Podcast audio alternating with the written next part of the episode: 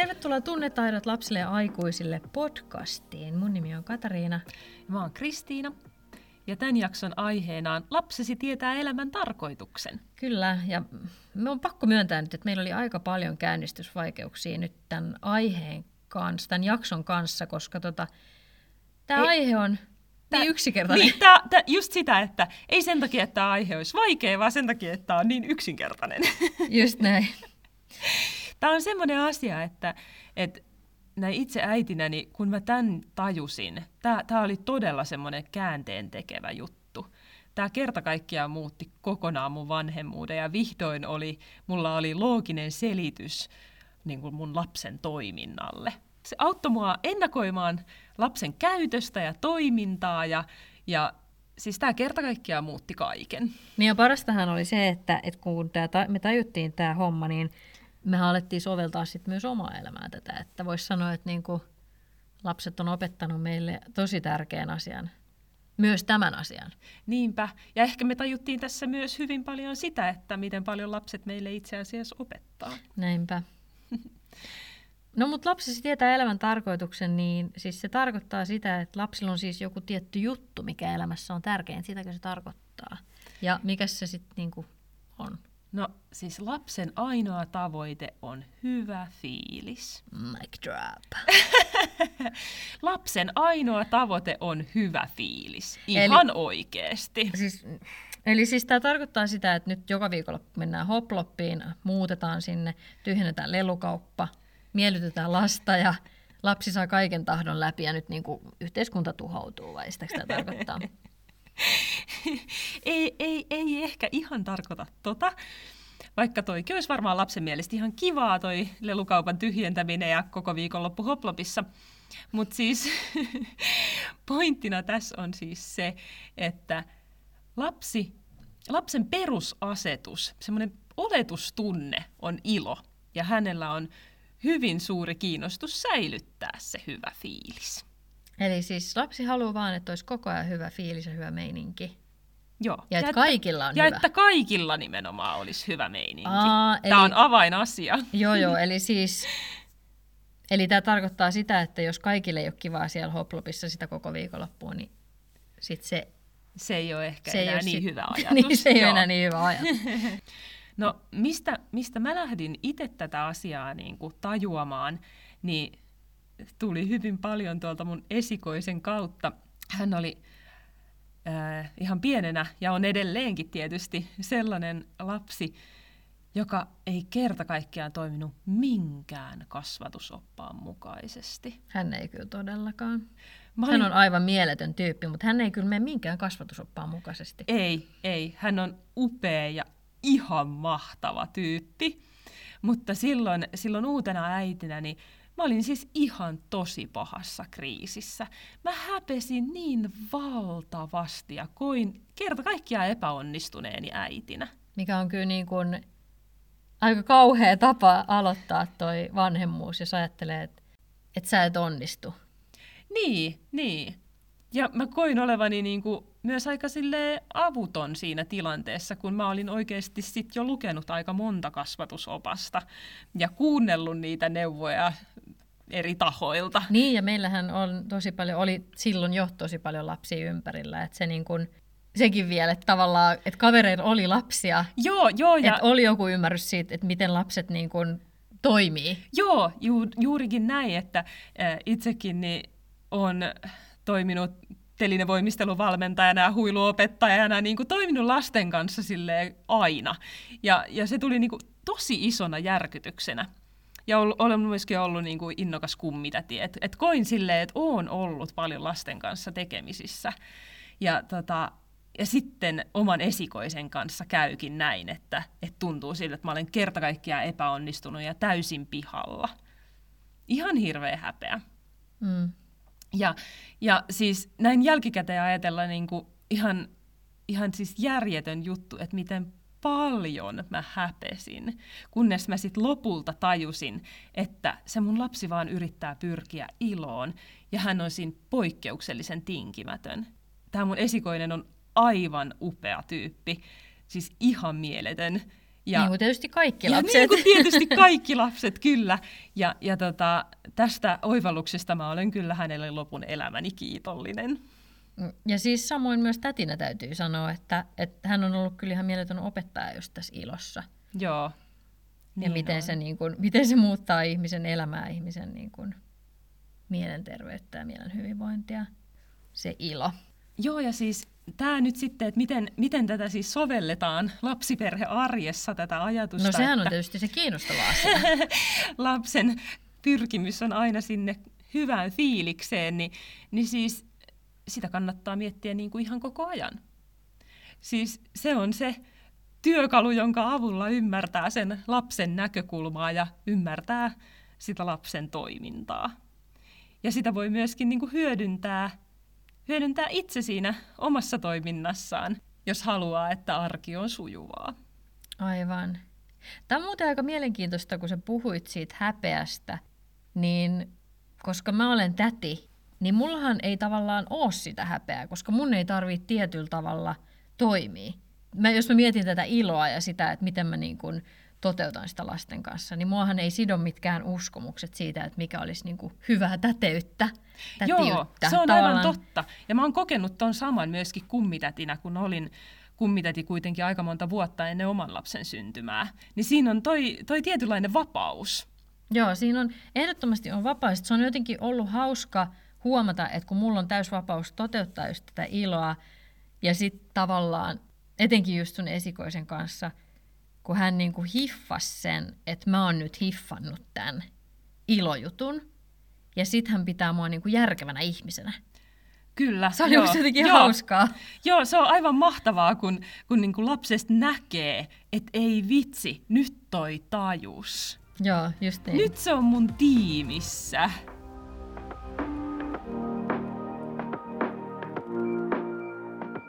Jos me puhutaan vielä niistä uskomuksista ja mihin ne niinku vaikuttaa tuossa, tai mihin ne vaikutti silloin, kun sä mietit, että sä oot epäonnistunut äitinä.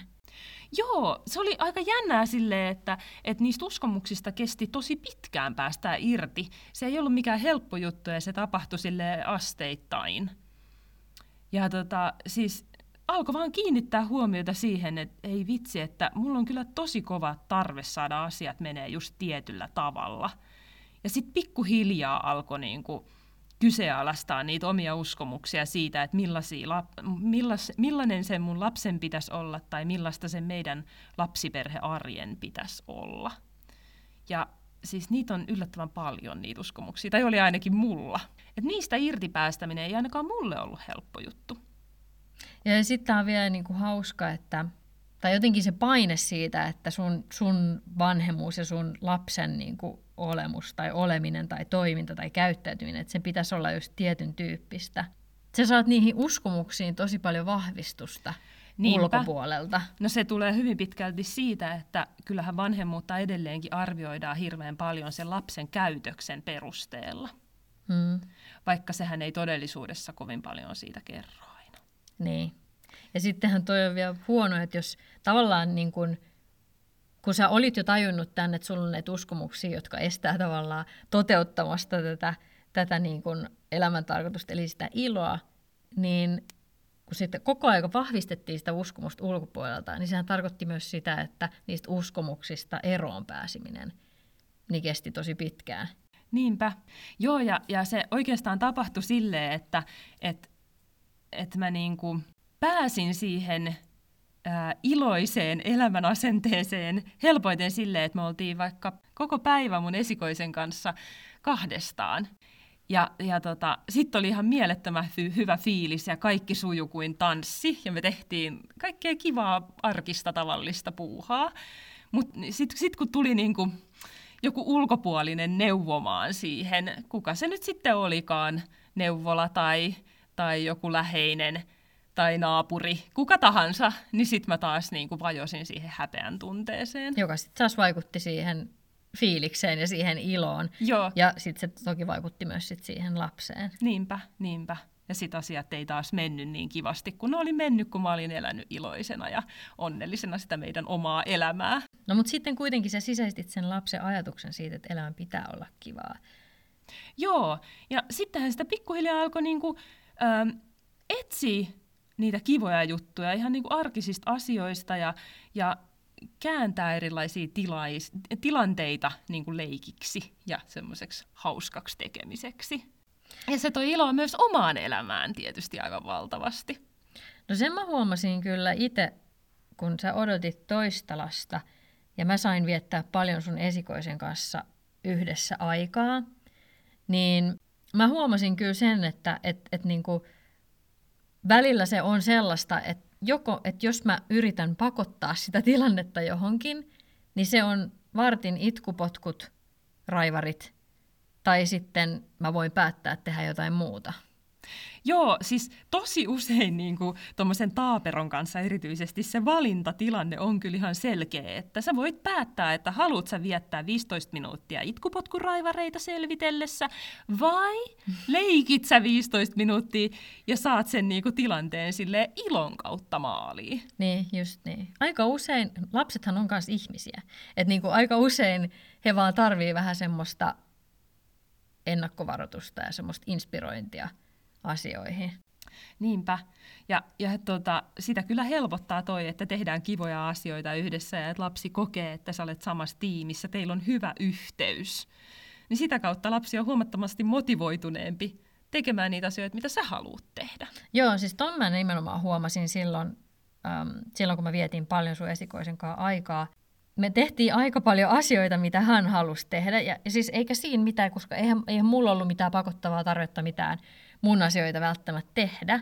Mm. Mutta sitten se oli hauska vaan huomata, että kun me tehtiin aika paljon niitä hänen juttuja ja sekoiltiin jotain omiamme ja oli kivaa, niin sitten kun mun piti hoitaa joku asia, niin hän lähti ihan ilolla siihen mukaan, koska, tota, koska hän oli silleen, että, että me ollaan nyt tässä tiimissä ja, ja meillä on hyvä yhteys ja me tehdään molemmat niinku kivoja juttuja. Ja se oli jotenkin hauska huomata, että, että se että kyllä se lapsi niinku tietää sen, että oot sä sen tiimissä vai et. Kyllä se todellakin tietää. Et kyllä mä niinku sen huomasin, että kyllä lapsi oikeasti haluaa totella sitä aikuistakin, mutta et just toi, että pitää muistaa, että hän on myös ihminen. Joo, ja hänellä on myös oma elämä just niin. elettävänä. Niin. Joo. Joo. No mutta tähän on myös tämä ajatus niin kuin energiaa tuovaa. Joo, siis ihan ehdottomasti siis se, että, että arjesta tekee iloista ja hauskaa ja se yhdessäolo on kivaa, niin siis sehän tuo aivan valtavasti voimavaroja arkeen. No sitä voisi kuvitella, että jos sä voit valita, että vartin itkupotkuraivarit tai varttileikkiä, niin, niin kumpi on, niin kuin, en mä tiedä, se riippuu tietty ihmisestä, että kumpi on niin kuin hauskempaa, mutta, mutta jos mä saan valita, niin mä ehkä enemmän leikin. Joo, eli siis tässä kohtaa niin on vaan tosi tärkeää tarkastella, että mistä tahansa asiasta, että onko, onko niin kuin joku pakollinen homma oikeasti pakollinen vai perustuuko se pakollisuus sun uskomuksiin tai sun häpeään esimerkiksi? Ja toi, on niin kuin, toi on niin mielenkiintoinen toi uskomusasia, koska le- lapsiperhearkeen nimenomaan liittyy ihan hirveästi niitä uskomuksia. Ja niitä ei niin kuin välttämättä edes itse mitenkään. Tai totta kai kun ne on uskomuksia, niin niitä ei välttämättä itse ollenkaan osaa kyseenalaistaa. Niinpä, joo, siis sen takia se onkin hankalaa, että kun sun pitää ensin tunnistaa ne uskomukset ja sitten vakuuttaa itsesi siitä, että ne on vaan juurikin niitä uskomuksia. Mm, kyllä, mä luulen, että aika monella on aika, tai onkin totta kai aika monella sellainen kuva, että, että millaista elämän pitäisi olla, millaisia lasten pitäisi olla – ja sitten taas vanhempana, että millaista, millainen vanhempi sun pitäisi olla. Niinpä, niinpä. Ja oikeasti tässä on kuitenkin kyseessä ihan sun oma elämä, sun perheen oma elämä ja sulla on oikeus päättää. Sä tiedät, mikä on sun lapselle parasta. Sä oot sun lapsen paras asiantuntija. Tuo on mun mielestä todella olennainen asia ymmärtää, että oikeasti se lapsi on sun kanssa eniten ja todennäköisesti se on vielä niin kuin jakaa sun kanssa jotain geeniperimää mahdollisesti, niin kyllä sä oot ihan oikeasti se paras asiantuntija siihen sun lapseen ja niin kuin siihen sen, sen lapsen käyttäytymiseen ja, ja ymmärtämään sitä, että mitä siellä päässä liikkuu.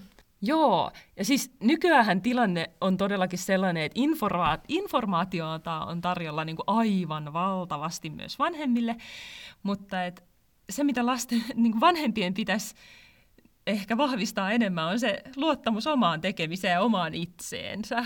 Joo, se on, niin kuin, se on mielenkiintoista, että sitä tietoa, niin kuin monessa muussakin asiassa, että se on tavallaan hienoa, että sitä on niin paljon, Mutta sitten, mut sitten ehkä pitäisi ajatella vähän kaikesta, että et ehkä ne on ajatuksia tai ideoita, ja jos ne ei tunnu niin kuin soveltuvan tähän mun tilanteeseen, niin ei mun tarvii ottaa sitä välttämättä huomioon. Niinpä, joo. Ja tämä on siis semmoinen asia, miss, mikä mun, mulla kesti aika pitkään hyväksyä. Että et todellakin, että et ne kaiken näköiset kasvatusneuvot, niin nehän on vaan niinku vinkkejä. Eikä mun tarvii ottaa kaikkia niitä tosissaan. Niin, aivan. Ja että jos jonkun vinkki ei tosiaan tunnu hyvältä, niin sitä tunnetta kannattaa kuunnella ja kunnioittaa, niin elämä menee paljon mukavammin. Ehdottomasti, mutta nyt pakko sanoa, että et, et aika usein kyllä me ihmiset tiedetään, me tunnetaan se, että mikä se on meille se toimiva asia ja mikä ei välttämättä ole. Ja sitten taas toisaalta sen voi ajatella niin, että tai mulle on käynyt tosi usein niin, että joku, joku niin kuin vinkki tai neuvo ei ole ehkä toiminut jossain aikaisemmassa elämäntilanteessa ollenkaan, ja sit, mutta sitten myöhemmin se on saattanut toimia. Et Tämä on mun mielestä ehkä just vähän tämmöistä, että, että you take what you like. Joo, joo, todellakin. Ja siis me ei voida tarpeeksi painottaa sitä, että sä oot tosi fiksu tyyppi ja aivan valtavan kiinnostunut sun lähellä olevien lasten hyvinvoinnista, niin luota itteesi. Kyllä sä tiedät, mikä keino on hyvä ja mikä ei. Mm, nimenomaan.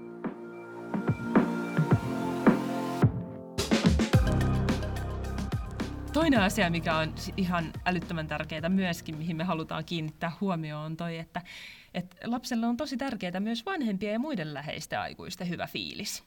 On todellakin. Siis lapset on ihan supertunneälykkäitä ja siis ne, ne niinku tajuaa, jos kuka, että mikä se fiilis on. No kun se on niiden... Ensimmäinen kommunikointitapa, kyllä, kyllä. ehdottomasti. Ja myöskin niin kuin selviytymisen kannalta Mm, totta kai. tärkeä asia. Todella olennaista tietää, että, että onko hätä vai ei. Niin. Ihan ilman, että osaa mitään puhua tai kysyäkään. Joo, ja se on kyllä semmoinen, että lapsi seuraa sitä koko aika sitä sun tunnetilaa, sun fiilistä. Että millainen fiilis sulle tulee erilaisista puuhista.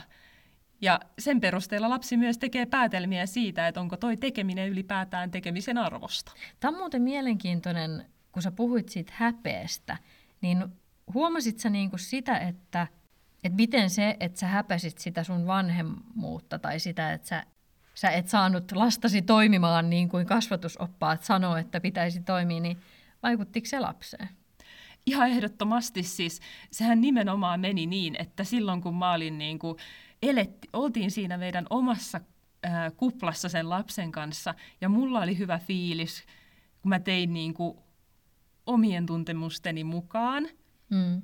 niin kaikki meni tosi paljon hienommin ja smoothimmin ja siis arki oli mukavaa. Mutta heti kun mä aloin kokea niinku häpeitä ja paineita siitä, että, että meidän pitäisi elää niiden mun uskomuksien tai jonkun ka- naapurin Ritvan kasvatusneuvojen mukaisesti, niin, niin sittenhän niinku kaikki meni taas päin mäntyä. Niin, eli siis jos se ei ole kivaa, niin ei ole järkevää. Niin. ja täm, tässä niinku, ilon pyrkimisessä on myös sellainen yksityiskohta, että, että usein se menee niin, että mitä pienempi lapsi, niin sitä tinkimättömämpi se lapsi myös on siinä tavoitteessaan. Että kun me sitten saadaan lisää ikää tai lapsi kasvaa, niin, tota, niin sitten oppii niin kuin jotenkin tinkimään siitä periaatteesta, että pitäisi olla hyvä fiilis. Nyt on aika mielenkiintoinen, mielenkiintoinen ajatus siinäkin mielessä, että, tai siis se on ihan ymmärrettävä, koska kyllähän varmasti pienet lapset on herkempiä niin kuin tunneilmastolle. Totta kai, Niinpä. koska se oma ajattelukyky ja se kognitio, niin se ei ole ihan niin kehittynyt kuin mitä sit vanhemmilla lapsilla on. Jolloin sitten tavallaan se järki pystyy selittämään niitä tilanteita ja asioita eri tavalla. Niinpä, niinpä, joo. No me puhuttiin ekassa jaksossa siitä, että elämästä nauttiminen ja ilo on tärkeää mielen hyvinvoinnin kannalta, niin lapset on aika hyviä esimerkkejä. Ne on tosi hyviä opettajia tässä. Eli ei oikeastaan pitäisi tehdä semmoisia juttuja, mistä ei nautita, ja jos on pakko, niin sitten mietitään, että onko se, riit- onko se niin kuin sun uskomuksien mukaan pakollista vai onko oikeasti pakko, ja sitten yritetään tehdä siitä kivempaa Tai muutetaan sitä ajatusmallia siitä. Niin, niin, eli esimerkiksi, että äh, mä en yhtään tykkää pestä hampaita, mutta ehkä se kuitenkin on kivempi vaihtoehto kuin se, että käydä sitten paikka ottaa kaikki reijät hammaslääkärillä. Niin, niin tai to, mitä mä ajattelen siivoamisesta, että no ehkä mä sitten ennemmin siivoon kerran viikossa, kun odotan, että kämpän arvo laskee. no mutta ilo on siis hyvä perusta mielenterveydelle. Lapset osaa sen, eli mitä me aikuiset, mikäs meidän tehtävä on? Meidän tärkeä tehtävä on auttaa heitä säilyttämään se ilo. No onhan se aika kiva, jos niin kun voi kasvaa iloisessa perheessä ja ilossa ja se on niin kuin kivaa kaikille. Se on kivaa kaikille ja niin kuin sanottu, niin siitä saa tosi paljon voimavaroja siihen lapsiperhearkeen. No, miten tätä nyt sitten aletaan soveltaa? No, yksi hyvä tapa on seurata sen läheisen lapsen pyrkimyksiä iloon. Seurailet sen puuhia ja sitten tota, lähdet mukaan. Niin, aivan. Varmasti huomaat kyllä, jos sä niin kuin otat tämän sellaiseksi perusajatukseksi, että, että se on oikeasti se, se pyrkimys, mikä, mikä sillä lapsella tai niillä sun läheisillä lapsilla on, niin sä kyllä huomaat sen todennäköisesti aika nopeasti. Ja sitten siihen on hyvä lähteä mukaan. Ehdottomasti. Hei, kiitos sulle, kun kuuntelit tämän jakson ja löydät lisää tietoa mun Instagramista Katariina Esko. Siellä kerrotaan sitten seuraavista tulevista jaksoista ja siellä on muutakin materiaalia. Mielen hyvinvointiin liittyen. Mielen hyvinvointiin liittyen, kyllä. Ja toivottavasti sulla on mahtava päivä edessä. Joo, oikein ihanaa päivää.